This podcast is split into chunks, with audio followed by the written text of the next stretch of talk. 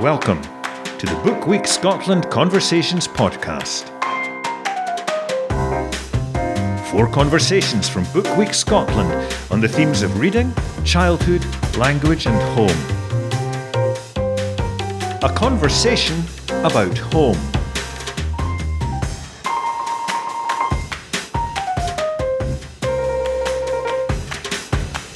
Welcome from me, Tom Pow, here to introduce you to the Book Week Scotland Conversations podcast from Scottish Book Trust. In conversation are Meaghan Delahunt, the fearless author of several novels, each of which is distinguished by a vivid sense of place, and David Keenan, whose second novel, The Good Times, has recently been awarded the Gordon Burn Prize. Meaghan's childhood home was in Australia, while David grew up in Shettleston and Airdrie.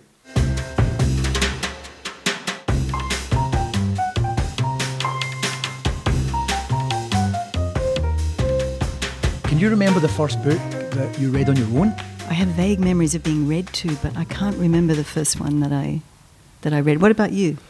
My memory of first reading books is all tied up with libraries, going to libraries. You know, so there's a difference for me between the first books that I read and the first book that I owned. Because I would say as a kid, mostly, yeah, I was into science fiction. Um, I would probably think early writers that I read were people like uh, John Christopher, John Wyndham, uh, Terrance Dicks, who actually novelised a lot of the Doctor Who novels and things like that. So I was very much a fan of that. But the first book I remember owning was more significant. I actually brought it with me. It was it's Arthur C. Clarke's Mysterious World by Simon Welfare and John Fairley. Now, I was a fan of Arthur C. Clarke as a kid. I read some of his children's science fiction, and then he had this series on TV about unexplained phenomena. And um, I was completely obsessed by it. And one afternoon, I came back from school for my, to, to have lunch, and my dad had left a copy of this on the table at lunch, which he'd bought me as a present. And it was really the most, the most remarkable present. And um, And you've still got it. I, yeah, I, I treasure That's- it. that's the This is the edition. Yeah, it's even got this little The- the cover on it to keep it good and everything as well. Yeah. Because I mean, I don't know about you, but I, I, grew, I, I grew up in the 1970s, and um, the 70s were a strange decade, a weird decade. Um, I remember the, the the power cuts. I remember us um, having. Um, a little gas cooker where we cooked on. I remember it being pitch black at night and it being quite exciting quite strange. So I think as much of my childhood was quite surreal. And I think the reason I've got a connection with something like Arthur C. Clarke's Mysterious World was it felt like um, a magical time. It felt like anything was possible. It felt like strange things could happen. I always wanted to get abducted by a UFO when I was a kid, and I really felt like it was a possibility. So I think mm-hmm. books brought a sort of a, a, a magic to my, my childhood. Mm-hmm. I can't relate to the 70s of, you know, grimness and darkness and, you know, all that sort of stuff because it was so different in Australia. You know, I grew up same kind of time period, mm-hmm. But it was just a very diff, very diff, you know, all my childhood cultural associations when I come here, you know, I don't have Blue Peter, I don't have, you know, swallows and Amazons. I don't. Yeah. So I have no cultural reference point with people that grew up in the UK or in Scotland or England and people who grew up in Australia, really, all ours are very different. A lot of them are quite American, you know, because we had American culture was um, impacted on Australian culture quite heavily.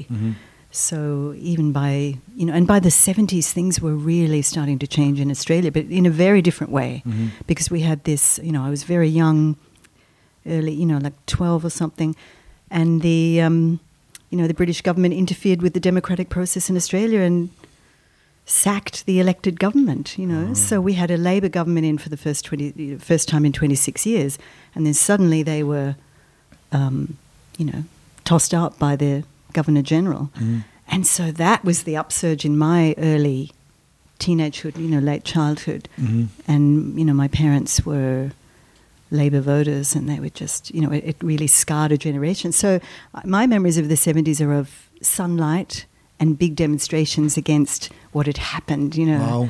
Um, 100,000 people pouring onto the streets straight away, dad, dad walking out of his work. You know, people downing tools and walking off because what- what the government. You know, it, it was a constitutional crisis that people don't know about here. So that that's my main memories of the seventies and of and we both come from Irish Catholic That's right. backgrounds, Oh, yeah. and I think. And libraries were really important, exactly like what you were saying. Mm-hmm. That's a real memory of home too. You know, once every couple of weeks, the four kids trailing behind dad Mm-hmm. at the weekend to go to the library, and what a thrill that was. And I still get a thrill. I still do. Your libraries were, were massively so important, massively. Because how can you? Have you got siblings as, as well? I do. I have a younger sister and a younger brother. yeah. So how can families at that time afford to buy books for lots of kids in the family? yeah, we certainly more than one kid. have. You couldn't have. Mm-hmm. And so, I think you know. Yes. so I think that's so important. These libraries and what they gave us, and Mm-hmm. that thrill of getting the stamp on the book. Yeah, I love that. That's part of childhood. Absolutely. That that is really. I think when I walk into a library, that's that's home in a way. Yeah, I, I totally agree. Well, my, my actual home, my flat where I live in Glasgow, is probably modelled after a library, you know. I mean, every wall was lined with books, Yes. and I've always lived with books, and Yes. um, it's part of why I like to be around. Um, Was it important in your family? Was you, did your mum and dad? Well, it's funny because my father, my father couldn't read or write. My father was a, an illiterate Irishman, um, but it was strange because even though he couldn't read or write himself, he always encouraged me to read, which was quite amazing. He would say to me, "Well, read books that can change your life." And of course, part I now think, well, how would he know? Because he never read a book. But he had an incredible faith in the transformative power of language you know, and the, and the, and the, the potential for books to change your life, you know. And I always thought um, my dad's faith maybe outruns some books because I think if, if he could have read, a lot of books would have disappointed him because a lot of books don't really change your life. But I made a vow early on that I would write the type of books that would live up to an illiterate person's fantasy of what they could be. That that became the sort of challenge for me. So, and I, I think I get my faith in language from my father's faith in language, even though he couldn't, mm. he, he couldn't mm. read. I mean, I think there is something about that generation in Australia, particularly. I think about the emigrant experience, but you, you would have had that Uh-huh, too. Yeah. Um, and children of of migrants are encouraged to do better than their Yeah. parents. Yeah. And education is really important. Mhm. And I think in Celtic culture too, I think it's really important. You know, the Scots have that thing about education. I think um, the Irish have a faith in words, storytelling, Yeah, absolutely. Yep. oral tradition, educating the next generation.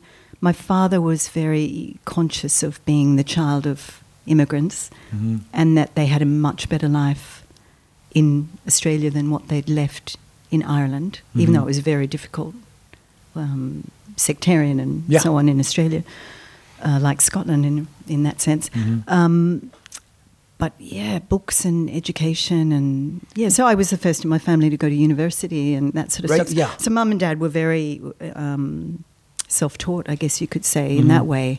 You know, Mhm. books were important to them and reading to us and I think there was a moment, I think the generation that we both come from, it was a moment when working class people were getting access to culture for the first time.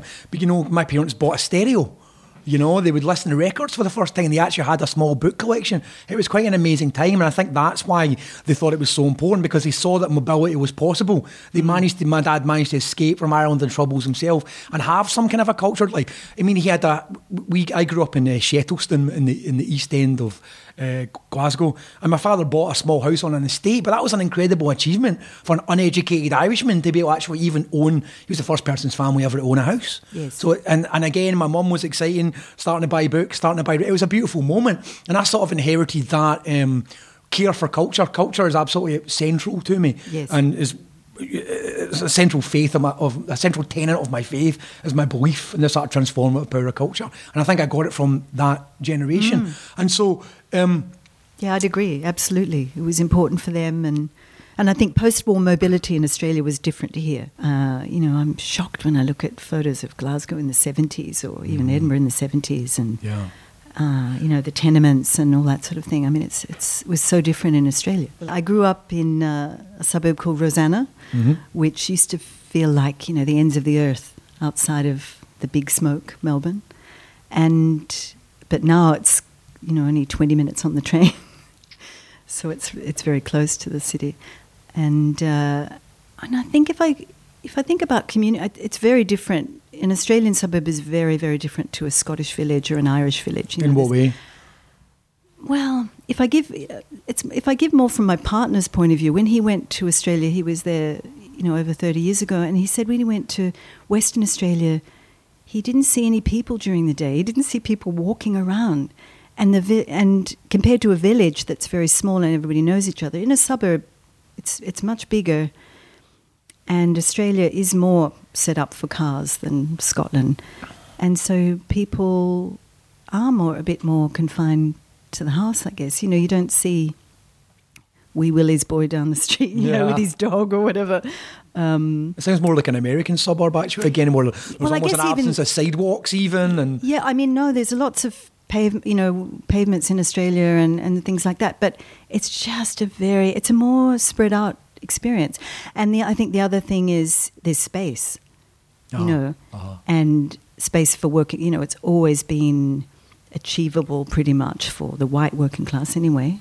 Um, to you know, I'm leaving aside problems that you know traditional problems Indigenous people have had in Australia, but it's been achievable to have your own home. You know, mm-hmm. it wasn't a Thatcherite dream, uh-huh. and so the the Australian dream was always the quarter acre block, the um, the house in the burbs. You know. Mm-hmm. And that was my parents' dream, and my dad was in the war, and they, they were all in the inner city and uh, their dream was to get out of the crowded inner city and out into the burbs. And then my generation, we couldn't wait to get back into the city. Yeah, you know that was all I all I wanted to do, and that, it interests me now that nobody writes these John Cheever like uh, short stories about getting out of the suburbs or in Australia too. You know, and I ask my niece and nephews, you know, don't you want to leave home? Don't you want to get out of the suburbs? They don't have the same issues that we did you know, to get out of, or in Australia anyway, I think it's slightly different why, here. But why maybe, do you, why do you think that is? Oh, I think it's a changing relationship with parents. You know, you don't have to skulk around to have sex with your boyfriend or girlfriend. They can stay the weekend. You know, we were all skulking around trying to, you know. You mean you think parenting sort of become more liberal? Oh, parenting's become so much more liberal. So why would you leave home? Yeah. You know, and it doesn't matter if you're in the suburbs. And I think the internet makes people very connected anyway. So it doesn't matter if you're in the wilds of the highlands or an Australian suburb that seems to be on the outskirts. You're connected with other young people and you can, they're more mobile, you know, and they're probably yeah, it's very, very different, but I just couldn't wait to get out of the suburbs. I mean, what about the whole ritual of individualisation? The ritual, that, that was a big thing for me. Of, I, I mean, I, I, grew up in Shettleston, but then my parents moved to Airdrie around about 1978, I think. And um, Glasgow was always like this incredible, exciting sort of cultural yes, metropolis. Like Melbourne for me. Yeah, that would have been the same thing. And even just the thrill of taking the train from Airdrie to Glasgow, it was so exciting and it was a whole world of culture and books and music and absolutely. And, and part of that was a, a, a, sort of initiation, the initiation of, of, of, of leaving home. I think I have a complicated relationship. Things get a bit mixed up in my head about moving away and why I felt I needed to, you know, leave. You know, I wanted to leave home, and then I think I think it's because I made some. You know, I in my late teens, I joined this uh, revolutionary Trotskyist sect. And so that set me off on a path for the next eight years, being moved around Australia to agitate and organise. You know, so I went, right. I dropped out of my honours year at uni. By then, I'd left home anyway. So you didn't complete university? I, I dropped out at the beginning of fourth year. I was on an honours degree, and I dropped out of that and went to work in a car factory to foment revolution. And that huh. sent me off I love it. I, I, love that. It's so funny because I, I, always had a fantasy. I have a recurring dream, more of a of a nightmare when I'm at exactly the same thing. I'm in the final year of, of university. I went to university as well, mm-hmm. and uh, and I have to go to an exam, and I realise I haven't been in any of the classes, and I'm in an absolute panic. But then I have a moment of revelation where I realise, oh, I can just leave. I, I, can just walk away from well, university. What I did. Well, you, and I wish I had of, you know. and I, I, wrote, I wrote a letter saying they were a bourgeois institution, which it. then I kind of regretted. You know, a friend was saying to me, "Don't you think it's a bit much?" You know. I said, no, no, I have to tell them why I'm leaving because they're a bourgeois institution and, you know, I, am off to foment revolution in Australia. Do people even do that anymore? I can't imagine someone writing a letter to, to denounce their university as a bourgeois institution. I love that, you know? It seems, you know, very strange now, doesn't it? It does. To do that and to even live that that life. of passion in a way, even you know. Yeah, I'm really glad I had that passion. I think it was misdirected into what I now call a revolutionary cult, you know. Yeah, very interesting. And I think, and now also I've reevaluated it all in the in the light of um, Me Too and Times Mm-hmm. Up and the post Weinstein period, and so I've written about that, and um, it's going to.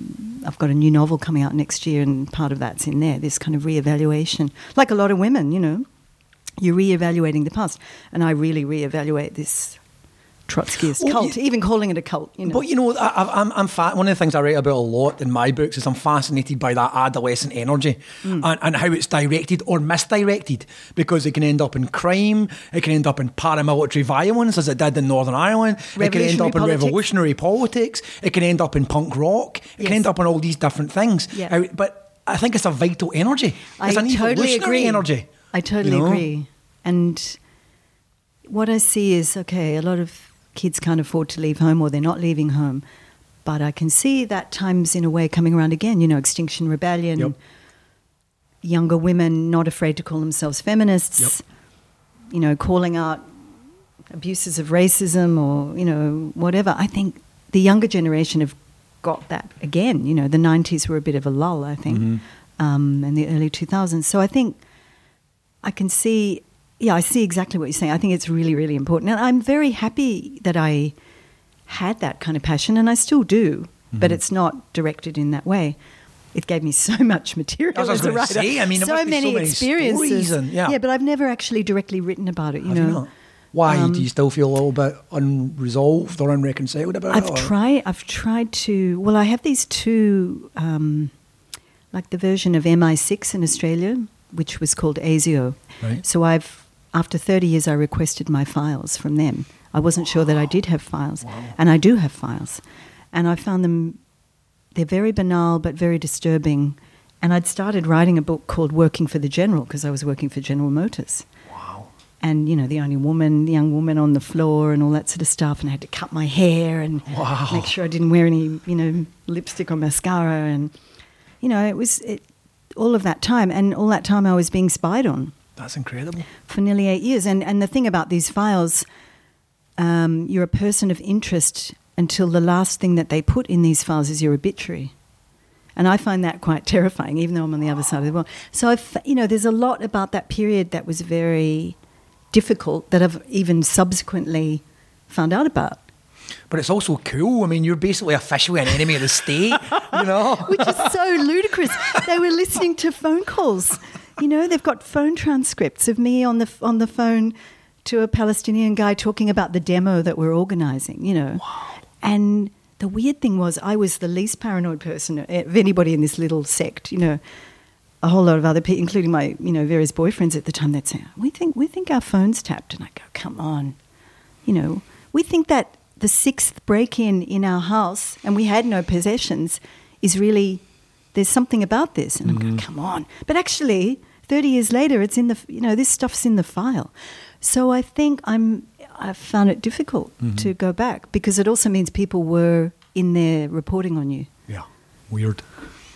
And thinking thinking about that whole discussion we've been having about adolescent energy and the, how it became a sort of obsession with me, I remember one of the things I loved about the, the Arthur C. Clarke book was his description of uh, mysteries of the third kind, which fascinated me. So There's a really good piece in the introduction by Arthur C. Clarke where he says, A less appalling, though sometimes very frightening, mystery of the third kind is the poltergeist, from the German, literally noisy spirit. Although a healthy scepticism is required when dealing with all paranormal phenomena, because extraordinary happenings require extraordinary high standards of verification, there is impressive evidence that small objects can be thrown around or even materialised with no apparent physical cause. Usually, there is a disturbed adolescent somewhere in the background, and although adolescents, disturbed or otherwise, are perfectly capable of raising hell by non paranormal means, this persistent pattern over so many cultures and such a long period of, period of time suggests that something strange is going on. If so, it is a complete mystery, and such labels as psychokinesis are only fig leaves to conceal our ignorance. Now, I loved that. When I read that as a kid, I began to think that I was about to be gifted with psychic powers when I became an adolescent. And I do have quite strong memories of growing up in Shettleston of paranormal things happening. I'm absolutely sure I floated down the stairs one night. I have an absolutely sure memory of that. And I think being introduced to these kind of books and these kind of ideas at the time gives you a space for magic in your own life. So I grew up with the full expectation of receiving magical powers as a form of initiation at some point. It's so interesting you say that because i I was convinced I could fly, and I used to jump off things all the time, and uh, I still kind of think I can fly. but and I used to have you know I, and I always had talismans and magic rings, Yep, and think that things could you know I could influence events. But Jung talks about exactly those things that Arthur C. Clarke's talking about, you know, synchronicity and the internal world being mirrored in the external world, and you know, Well, I, I find that I find that all so true of my experience, and I think magic is in the world. But I think that also Irish Catholicism allows for a lot of that too. So there's a Absolutely. ki- some kind of bedrock of that, if you like, that we've grown up with, Mm-hmm. that makes us more open to things that other people might say are superstition or disregard. I've Well, always been aware of that other other space. And where does creativity come from? You know, Well, I mean, I think you make the decision to, to decide whether something's magical or not. And I think you can use a term like coincidence, which kind of belittles reality, or you can use a term like synchronicity, which actually enthrones reality as being magical. And it's your decision. If you say, well, well it's only a coincidence, you've made a decision to somehow sort of denude reality of magic. Mm. You know, so I always take the other chance. I will Me too. always take the gamble on the fact that it's magical. Me too. You know, I will always call synchronicity. And do you think you get that from books? Because books are ways of retelling stories in a magical way.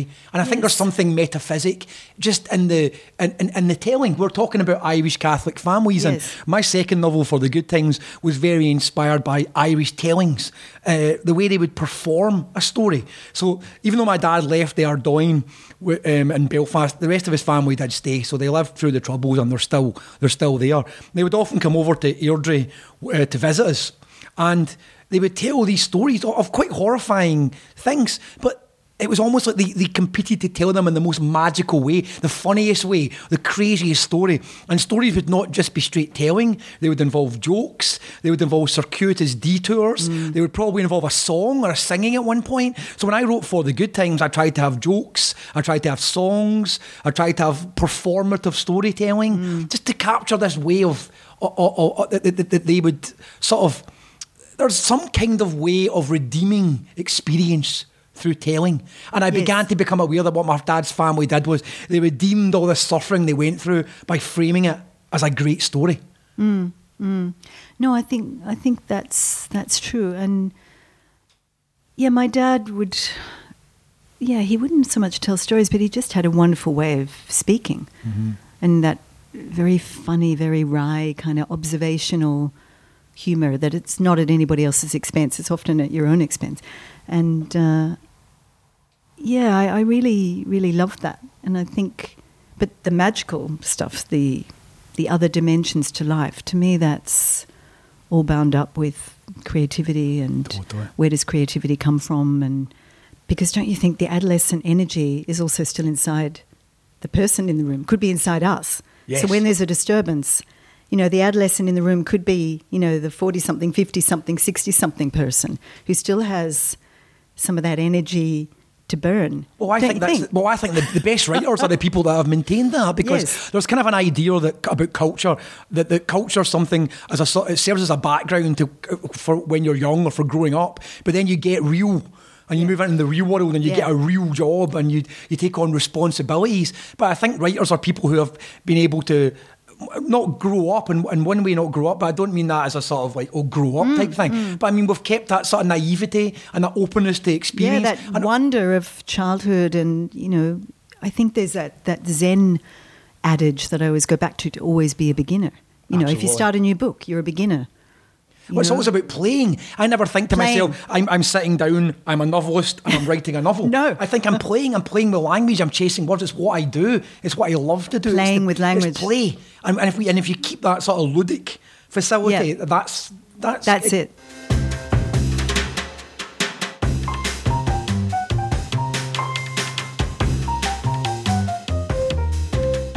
Tom Pow here again once more, reminding you that Scottish Book Trust believes books, reading, and writing have the power to change lives. A love of reading inspires creativity, improves employment opportunities, mental health, and well being, and is one of the most effective ways to help break the poverty cycle. If you believe books have the power to change lives, why not become a regular giver to Scottish Book Trust at scottishbooktrust.com slash donate. Now, back to the Book Week Scotland conversation featuring Meaghan Delahunt and David Keenan on the theme of conversation and home.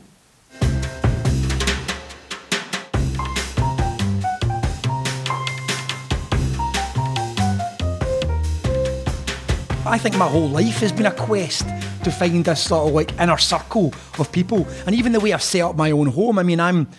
I also think we're talking about magic. Astrologically, I'm a Taurus as well, and I think I really like roots. I like right to earth myself. And although I travel a lot, and I'm self-employed as a writer. I like it's important for me to have some kind of central root, and I've established my house, and I live in the West End of Glasgow, and it's very much a sort of writer's paradise. There's no television for a start. We don't have that. Books everywhere. I have real fireplaces, I, and I still have this basic sort of. Uh, so called primitive animism, in that I hmm. believe that the objects in my house ha- are spirits and are animated and speak to me, which is why I don't buy pre made furniture. I don't shop at IKEA. Another reason I don't have a TV is because they're ugly. I My furniture's either handed down or found in the streets or made myself. Hmm. Because I think everything around me I like to, has to have the right spirit, hmm. even for me to live with it. Everything needs to be constantly inspiring and reinforcing my own values. So when I go back to my house, it's a sort of place where I sort of um, I recharge, and it still has that mythic thing that it feels to me like the light in the darkness, like the span of the campfire. That's why I have the hearth as well. Yes. you know that that's like a magical and that circle. notion of storytelling around the hearth. Oh, yeah, So you're doing that. Yeah, you're the, the passing the story stick around, really. Well, I'm in Aries with a lot of Pisces. wow. And uh, so I, I, I think I've probably been pretty, pretty restless, you know. Yeah. Uh, and I, so I spent my, you know, all my 20s being moved around Australia.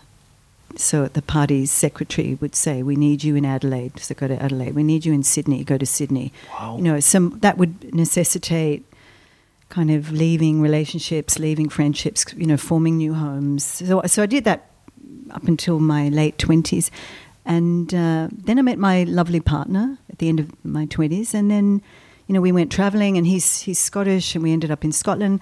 And I never, I never wanted a regular life. Really, I never wanted to be married and have children and tied down and waiting for the man's car to come in at the end of the day to tell me about the outside world. I wanted to be in the outside world, you know, and I wanted to go out there and make my own life. And I knew from an, a really early age that I wanted to be a writer. Apparently, at the age of five, I did say to my mother, she, she tells the story, you know, she was reading uh, Enid Blyton to me. And I said to her, I'm going to do that. And she was telling me that Enid Blyton was translated all around the world. And at this very moment, children, you know, across the water were reading this, you know, in countries across, across the water overseas. And I said, I'm going to do that. And she said, What? And I said, Write. Write books. You know, apparently I was very certain. And then, you know, I went on this wayward thing in my late teens and 20s and then had to come back to that childhood dream of oh. writing and being a writer. But it seemed to me I had to leave. Uh, not, I didn't have to leave Australia. I was unlike that earlier generation of Australian writers who, you know, they had to leave. The irony for me is they had to leave something they saw as quite constraining. So in the 50s, say, Germaine Greer, Clive James, that generation of people. Um, and then they end up in the belly of the monster. They end up in London anyway. They end up in England, you know. Uh, I wasn't certainly wasn't like that. I think my generation was the last generation to have to throw off the cultural cringe that Australians had. You know, and there's a there's a link there with Scottish cultural cringe too. I think um, throwing off that idea. So I didn't have that idea that I had to go away, leave Australia to make it in any sense, but I certainly felt I had to leave my suburb and, and leave a kind of expected life for women still perhaps Uh-huh. at Yeah. the end of the 70s you know and Oh, the 80s uh-huh. early 80s i don't think it was still that open for women um, i didn't know any writers or yeah i didn't know any of that um, Well, it's interesting you said from an early age you, you knew you wanted to be a writer because I, I, I felt that too strongly. Uh, It, it was a calling, abso- and I absolutely knew. vocation It absolutely was, and I knew it sort of deforms your life though in one way as well because you know I mean I when I Susan Sontag has this one I think I've, I've slightly twisted this quote over the years and I'm probably misremembering it but I always remember Susan Sontag was asked why she wanted to be a writer and she said this is in my version of the quote because this is how I feel she said I wanted to live everyone's lives forever and I think Yeah, that's so that's- beautiful. that and when is beautiful. And but even when you say like the husband and wife living in the suburbs and coming home from a normal job, I think there's romance in that too. And in a way, I would love to live that life, but it's just not for me. And the way my wife is set up is I couldn't live that life. But I still find something impossibly romantic about it. And I think as a writer, we we want to occupy all these people's lives, Yeah. but we get to do it through the writing. Yeah. So in other words, we get to do our own life, which is our vocation, but we get to spend time with in all these other different people's lives, which I love the most. you get to live more than once Yes. while you're alive, Yes. which is really, really beautiful. And getting back to what you're saying, yes, the adolescent in me sneered at that, you know, suburban life or Yeah, whatever. The adult in me really understands, and particularly my dad, you know, who'd falsified his age at the age of 17 to go off to war. You know, where could an Irish Catholic get a job? Yeah. Up until that time in Australia, it was only the the police, the civil service, or the priesthood, and the army. Yep. You know, so big family. He goes he goes off to war at seventeen. So what would you know? Of course, six years later, you would want to have security, stability.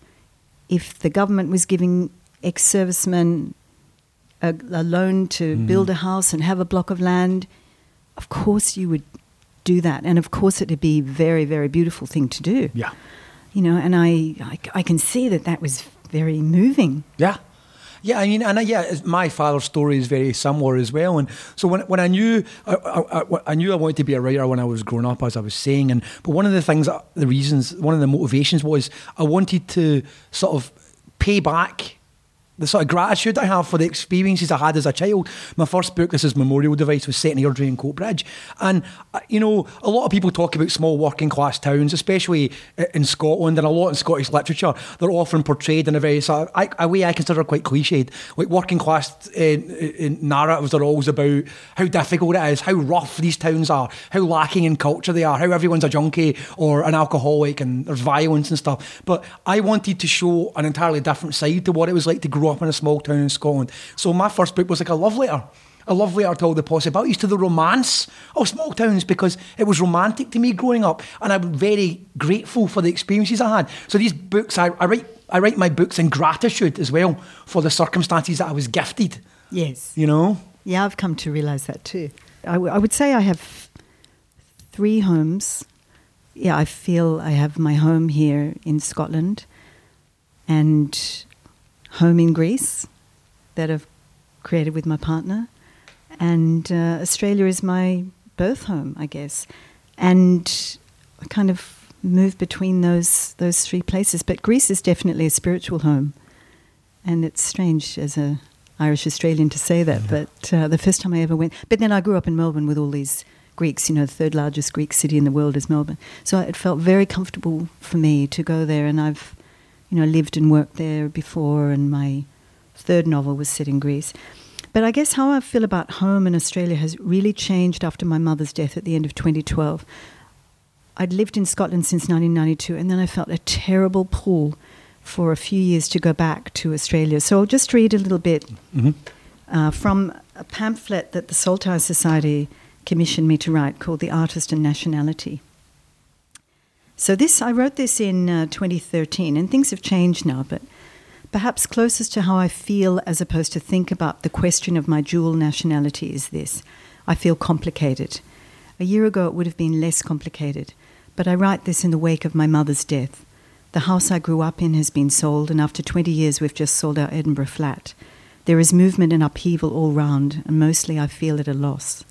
The upheaval at a psychic level has been sudden and tsunami like, hitting me when I got back to Scotland after the funeral. I know I'm not alone in these feelings, that in fact it's common after the death of a parent, especially the last surviving parent. A friend told me that after the death of his mother, he had a strong, unaccountable pull to Renfrewshire, to his family home that he'd never felt before.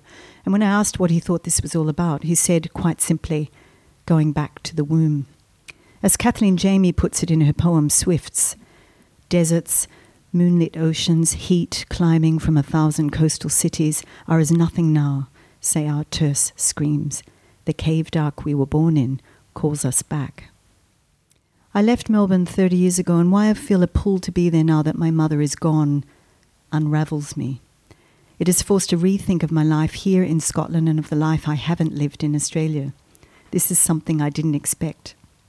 Many Australian expatriate writers of an earlier era felt torn between their home country and their new place of creative expression, usually England, and what this meant for Australian writers, according to Jill Neville, who lived in London for many years, was that they had to cut themselves in half to find out what the world was like, and that they left behind their psyches and their atavistic selves. This is something all migrants face at some point, especially as they get older. How have I spent my time and where will I end my days? I've seen this happen to friends' parents in Australia, aging Greeks and Italians, wondering where those years went. Why should I have thought I'd ever be exempt? It's beautiful. I mean, I, have been coming to terms with that sort of thing myself recently as well. I think I wonder if, with the death of parents as well, well, you can no longer go home. There's that beautiful Thomas Wolfe title, you, you can't go home anymore. Yeah. And I, I, think being able to let go and coming to terms with that is is, is quite challenging it's for. taken me seven years. Yeah. Well, and, and do, do you ever fully get over it? I mean, I don't know. I mean, yeah. Are your parents alive? My mum's alive. My father. Uh, passed in uh, 2013. And it was interesting because, in terms of like letting go, my mum finally has sold the house in Airdrie where we grew up. So I no longer even have a connection to Airdrie. And mm. that's weird as well. That's mm. gone now. Someone else lives in my home. I, I, think of it as I don't think I could even bear to go past and see other people in the garden. But what an interesting thing that, that, that happened after my father died was I, I was I, I was haunted by a, a, recurring nightmare again and again and again. And every time in the nightmare, my father would return as a zombie and he literally his flesh would be would be rotting, and his beautiful suit was all in, in tatters, and he would keep coming back. And one morning I woke up and I realised what was going on. I realised that through the power of love, my love for him, he was coming back because I wanted him. But he was also saying, Look at me. I'm one of the dead now. I will come back for the bonds of love will bring, bring me back. But look at the state of me. And with the dead, you have to let me go.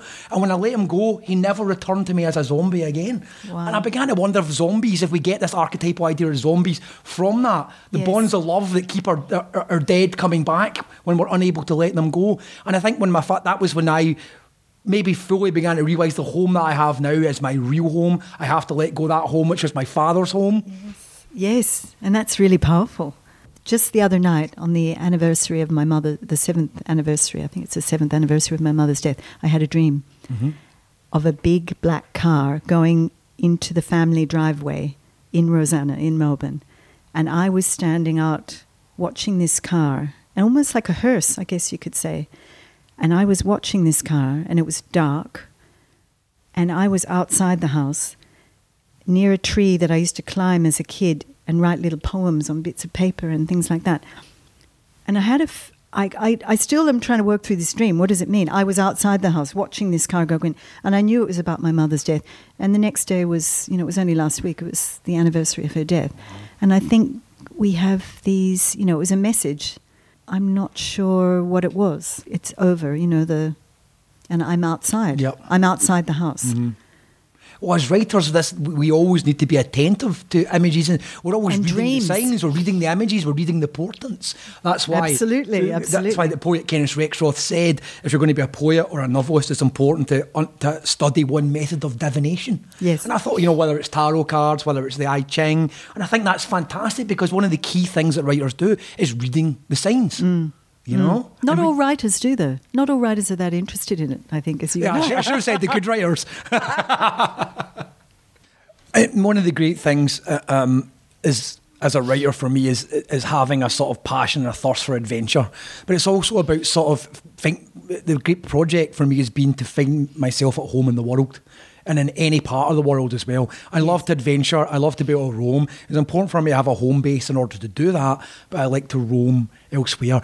And also find your elders out there. The poet Gary Snyder says we don't have elders anymore, but we have books.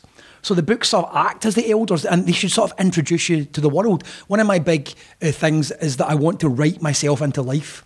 I want to cure myself of writing so that I'm writing myself back to life completely and I don't need writing anymore because I'm fully alive once more.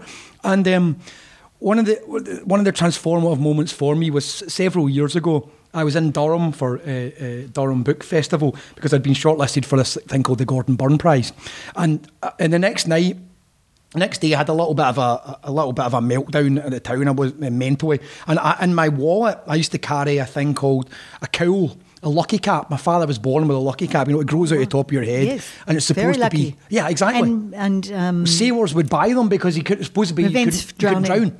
Exactly. So when my father died, he left me his lucky cap in a little pouch with my name on it.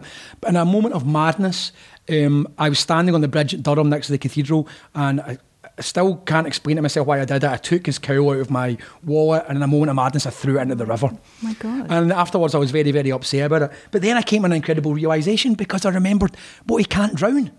So my father is now alive in every river of the world. Oh, that's And so now whenever I travel anywhere, I imagine my father has already gone on ahead of me and I will recognise and discover him there. So it's finding yourself out there in the world yes. is the big excitement and finding yourself at home in the world. Yes. I believe you can write yourself into that state. Yeah, that's very beautifully put.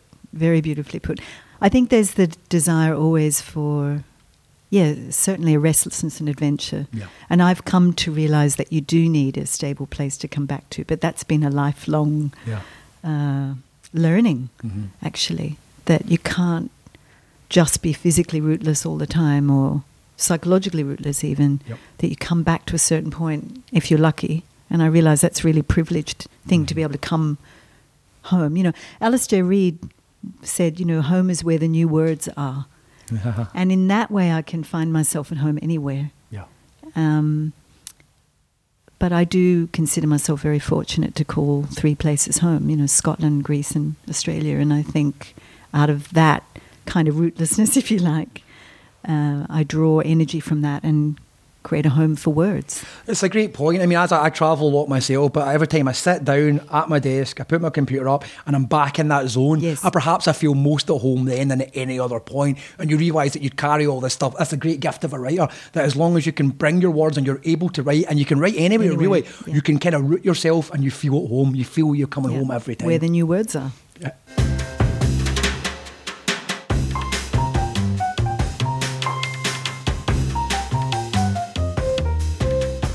If circumstance and opportunity don't move us, in the end, time makes us all exiles from our childhood homes, no matter how we may try to preserve them. Home begins with a conversation, is Ali Smith's comment on what's needed then. In their conversation, David and Meaghan, coming from such different experiences, make that very clear. Homing and homemaking are crucial elements in their conversations with themselves, with their library of reading, and in their own writing. And if home begins with a conversation, you could say that what we've been privileged to hear them doing with such energy and engagement is a kind of nest building. Thank you for listening.